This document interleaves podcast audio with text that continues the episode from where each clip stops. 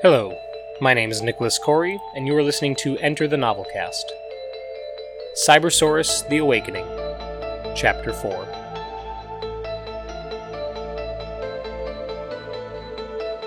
Regina hung onto the Tyrannosaurus with white knuckle desperation as it tore its way through the moderately busy freeway. Cars swerved and honked, the dinosaur roared and ran on, and Regina kept her head down and just hoped and waited for the moment when Stanley would arrive again. Riding on the back of a charging Tyrannosaurus was incredibly difficult, especially with the chaos surrounding them. Most vehicles attempted to move out of the way of the dinosaur as it approached, if they saw it, but the prehistoric predator wasn't afraid of walking right over a car that didn't move, compressing the body and shattering the windows without so much as a second thought. Through the honking of horns, the dinosaur's grunting and heavy breathing, and the wind whipping in her face, Regina was still able to hear the squeal of the police sirens behind them and she knew that the cruisers were closing in. It was likely only a matter of time before they brought in a chopper and attempted to bring down the dinosaur with lethal action. She had to try and get them off of the freeway and into a hiding spot before then. But how? And where? The dinosaur bellowed, its terrifying sound starting to lose its impact on Regina. It came alongside a city bus. The animal lowered its head, peering in. Regina clenched her fists around the animal's skin, tightening her grip as the massive head lifted out and then swung back in, striking the bus's side. The metal frame dented inward, warping, bending and breaking windows. Passengers screamed in alarm and moved to the opposite side of the bus, watching the dinosaur with wide eyed fear. In a few seconds, Regina noticed dozens of winking blue lights near the eyes of the passengers. They're taking pictures, she thought. How can they be snapping photos at a time like this? The driver tried to turn the vehicle away from the dinosaur while also avoiding other traffic. As it veered away, a small car rolled in between. The Tyrannosaur stepped right over the car in pursuit of its prey, and Regina heard the driver below, through his open sunroof, exclaim, Holy shit! Opening its mouth again as if to roar at the retreating bus, the Tyrannosaur instead jerked its head back, disorienting Regina as she hung on. It made a loud noise, almost like a cough, and then tripped over its own feet and stumbled forward. Regina saw the freeway rushing up towards her, and she let go of the dinosaur, curling her body into a ball. She hit the pavement hard and rolled a short distance away, her hip and thigh taking most of the impact. Without time to even think of the pain, she looked over her shoulder to see the Tyrannosaur stumble forward so bodily that its tail was almost straight up in the air, legs kicking out behind it. A car horn blared as a vehicle sped past, swerving to miss Regina. The cruisers braked hard as well, sliding to a stop about fifty yards away, but the sound that worried Regina the most was what came right after. Behind the cop cars, she saw a large rectangular object rushing forward and heard the blasting horn of an 18 wheeler. Her eyes went wide with fear as she saw it weave its way around the cop cars, unable to stop itself. Smoke rising from the squealing tires, the cab turning one way and the trailer turning the other. In a matter of seconds, the vehicle commanded her entire vision as it slid towards her, taking up four lanes of traffic, horn still sounding. She couldn't get out of the way in time, so she did the only thing she could think of. Once again, she curled up as tightly as she could, protected her head with her arms, and prayed. There was the roar of the chugging semi sounding behind her, then over her, and then in front of her, followed by the deafening smash of the trailer landing on its side, and the sickening screech as it slid across the freeway before coming to a stop another forty yards away. Regina could barely move, so great was her shock but the sound of the police sirens and a voice coming over a megaphone jolted her back to reality. She didn't hear what the voice said, but she knew it was blaring at her. She looked to where the dinosaur had been just in time to see it stepping towards her, mouth open. Regina screamed in terror as the jaws parted and the sharp, six inch teeth came down at her. She buried her head in her hands. And the next few moments all happened so fast, and simultaneously, that it wasn't until later that she sorted them out.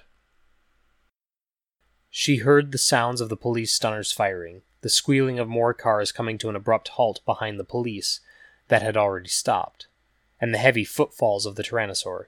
She felt the teeth clamp around her. No, around her jacket. And then she felt herself get lifted up and swung through the air. When she opened her eyes, she saw the ground passing quickly, about fifteen feet beneath her. It was Stanley. She knew it. It had to be. The dinosaur would have just eaten her, but here it was, lifting her up in its mouth and carrying her away from the police, away from the chaos of the freeway. She didn't know where to, and she couldn't ask because the dinosaur couldn't respond. But as she swung away from the police and faced the side of the road, she saw the bright blue sky. There, slowly rising higher into the distance, she saw the great mechanical shape of a rhino shuttle, its siding a sleek gunmetal gray, with the circular symbol of the One Nation Corporation on its side. They were at the New Washington spaceport. Wow, Regina thought as she hung there. We've gone a lot further than I thought and then her stomach dropped as she looked down and realized how exactly Stanley planned to get to the spaceport directly from the freeway. They approached the edge of the road, which was raised almost two stories above the ground below. Stanley charged towards the edge and leapt, descending into the cargo yard of the spaceport down below. He landed heavily on one of the great metal shipping containers, which took his weight solidly. The landing was rough, and his great dinosaur body stumbled forward, and Regina was dropped from his mouth and landed sprawled out on the, on the metal of the container's roof. Stanley gave a short grunt, and then hopped down to the ground and hesitated. It took Regina a moment, but she realized he was giving her the chance to find a position on his back again as he leaned forward. She jumped down from the container, a full six feet higher than the head of the dinosaur, and landed on his spine, the bony vertebrae knocking the wind out of her. She was forced to grab hold quickly, as he sped off and began to weave in and out of the rows of large containers, attempting to lose the police who were behind them on the freeway, moving towards the nearest off ramp. After he maneuvered them well into the center of the yard, Regina patted the side of his neck a bit. Let me down, she said. We need to find an empty one for now. He stopped moving and squatted down, allowing her to swing her leg around his back and slide off. She landed and stumbled, the pain in her hip and leg apparent now that her adrenaline was wearing off. She began walking towards the nearest container, favoring her bruised leg. As she was walking, she heard a whimper from behind her, and she turned to see the Tyrannosaurus Rex looking intently down at her. What? she asked. The dinosaur grunted again and lightly shook its left leg. Are you hurt? She began moving towards him. Stanley, still in control of the Tyrannosaur, grunted and ducked low, motioning towards her with his snout. Me? she asked. It's fine. It's probably just bruised. It'll be sore for a day or so, but I don't think it's broken. She made her way quickly back to the nearest container and checked the digital locks. It was surprisingly unlocked, and so she yanked on the lever and slowly pulled the door open, wide enough for Stanley to squeeze in. Once he was inside, she closed it behind them, leaving it open just a crack so that they could still get out when they needed to. We can't sit here for too long, she said. As soon as the police get into the yard, they're they're going to start checking all of the containers. I just I just need to rest. Quick. She sat down, her back against the wall of the container, and looked up at him. It was dark, but the light filtering in from the door was enough for her to see his general shape, as well as his face and eyes. Now that she had the chance to think about it all, she could barely believe it. Her husband, largely considered dead for the last three years, was now alive and with her in the form of a dinosaur. Not another person, not a dog, not a snowman or a car or any of those weird things you see in the movies. As a goddamn dinosaur. She could hardly wrap her mind around the concept. She felt overwhelmed at the idea that Stanley was alive again whether or not he was trapped in the body of a prehistoric animal. Are you okay? she asked. Stanley huffed a sharp nasal exhale but offered nothing else. I know. This isn't going to work. He grunted.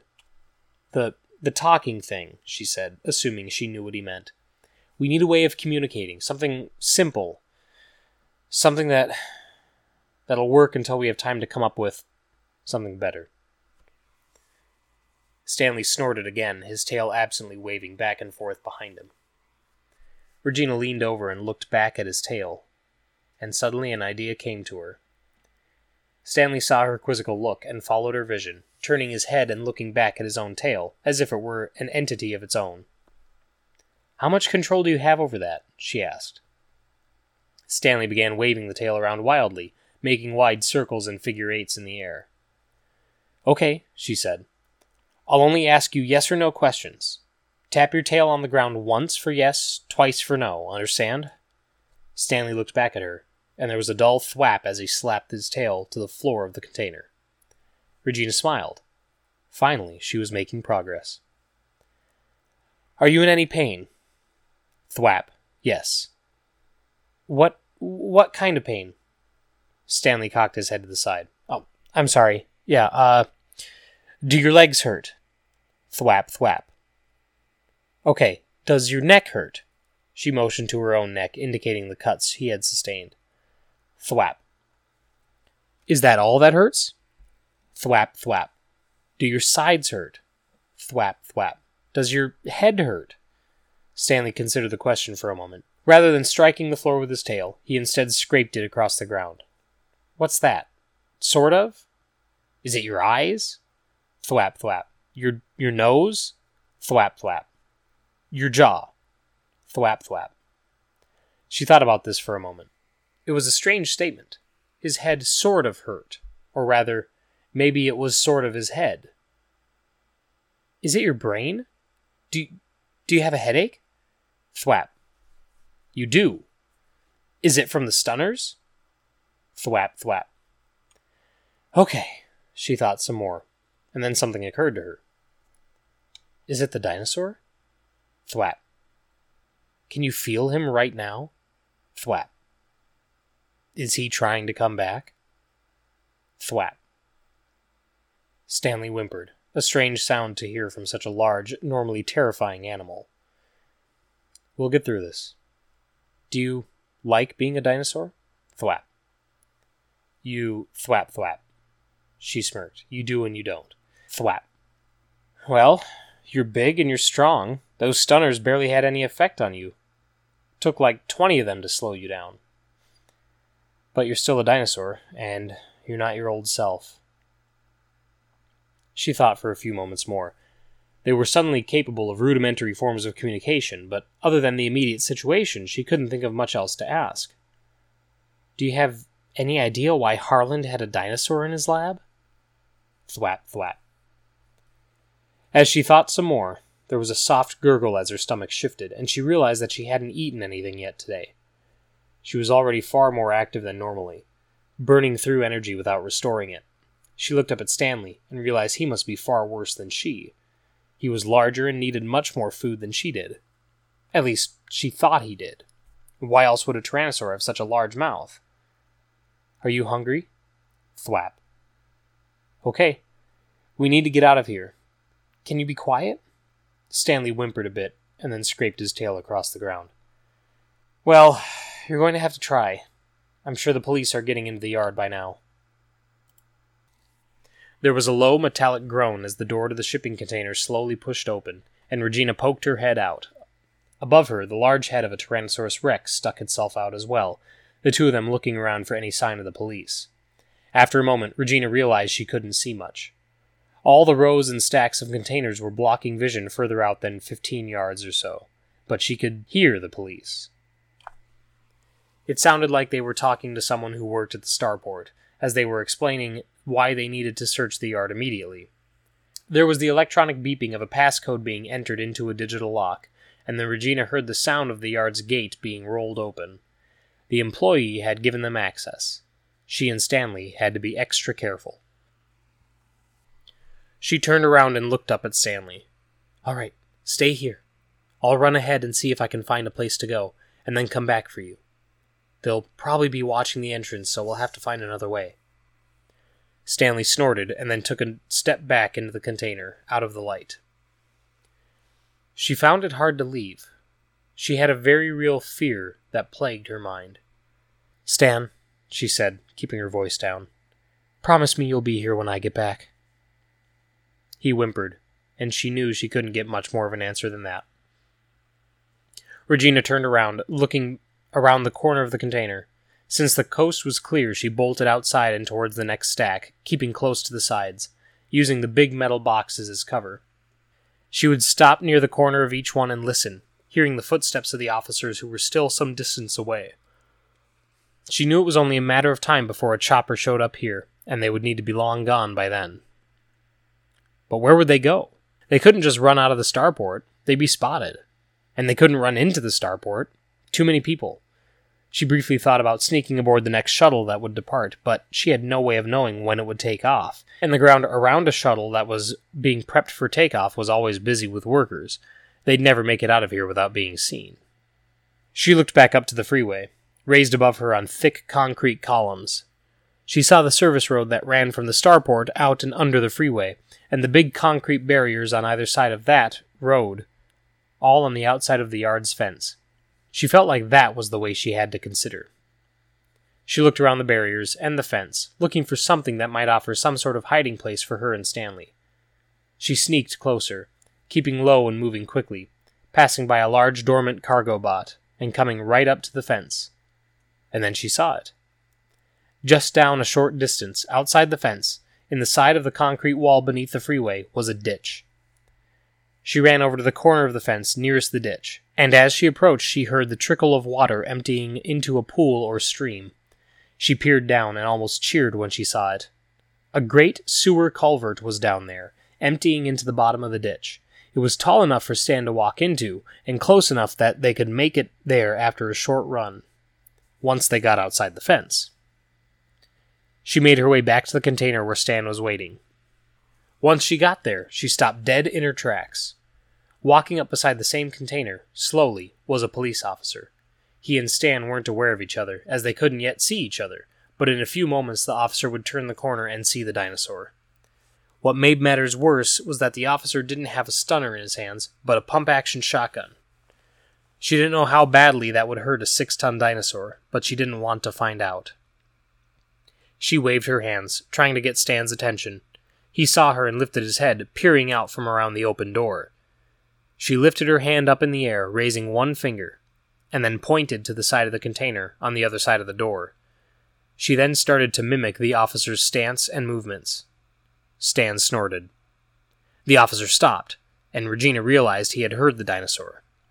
After a moment of tense silence, the cop started to approach again, walking much slower and with more caution. There was a metallic cha-chunk as he cocked the shotgun. Stanley's head perked up at the noise. He recognized it, and he knew it wasn't a good sound. Regina held her breath and looked at Stan intensely. In a couple more steps, the officer would round the corner of the container's door and see Stanley, and likely fire on him. She had to do something. She couldn't let him get shot, even if he was a big dinosaur. She got up from her hiding spot by the cargo bot and stepped out. The cop saw her and pointed the gun at her. Freeze! She stopped immediately, hands in the air. The cop, still holding the shotgun with one hand, moved the other up to his temple, where he touched the OmniNet implant just below his black uniformed hat. This is Officer Rand. And suddenly there was a metallic groan as the door to the container swung fast and wide, striking the officer in the face and knocking him out cold. Regina looked with wide eyes up at Stanley, who now stood just outside the container his breath coming a little faster. Okay, she said, trying to calm herself. Stan whimpered. Right. I found something. Come on, we have to be quick. She led him to the rear of the yard and pointed at the ditch. Can you get through this fence? she asked. Stanley looked at the fence, and then looked down at his large, three clawed feet. No, I don't think you're going to be able to jump. We'd better find something and then Stanley lifted one of his great legs, foot raised before him, and brought it down as close to the top of the fence as he could. There was the sound of metal scraping on metal as the fence flattened under the weight of his foot. That works, she said, moving quickly across. All right, come on. Stanley followed closely behind as she approached the ditch and slid down the embankment, his large body making a loud, gravelly scraping sound as he slid down into the sewer water below. Regina looked behind them, to the top of the embankment, almost expecting to see the police there already, silhouetted against the blue sky. But she didn't. She didn't see them at all, and so she turned towards the culvert. She could only hope that the cops weren't as ready to run into a metropolitan sewer as she was.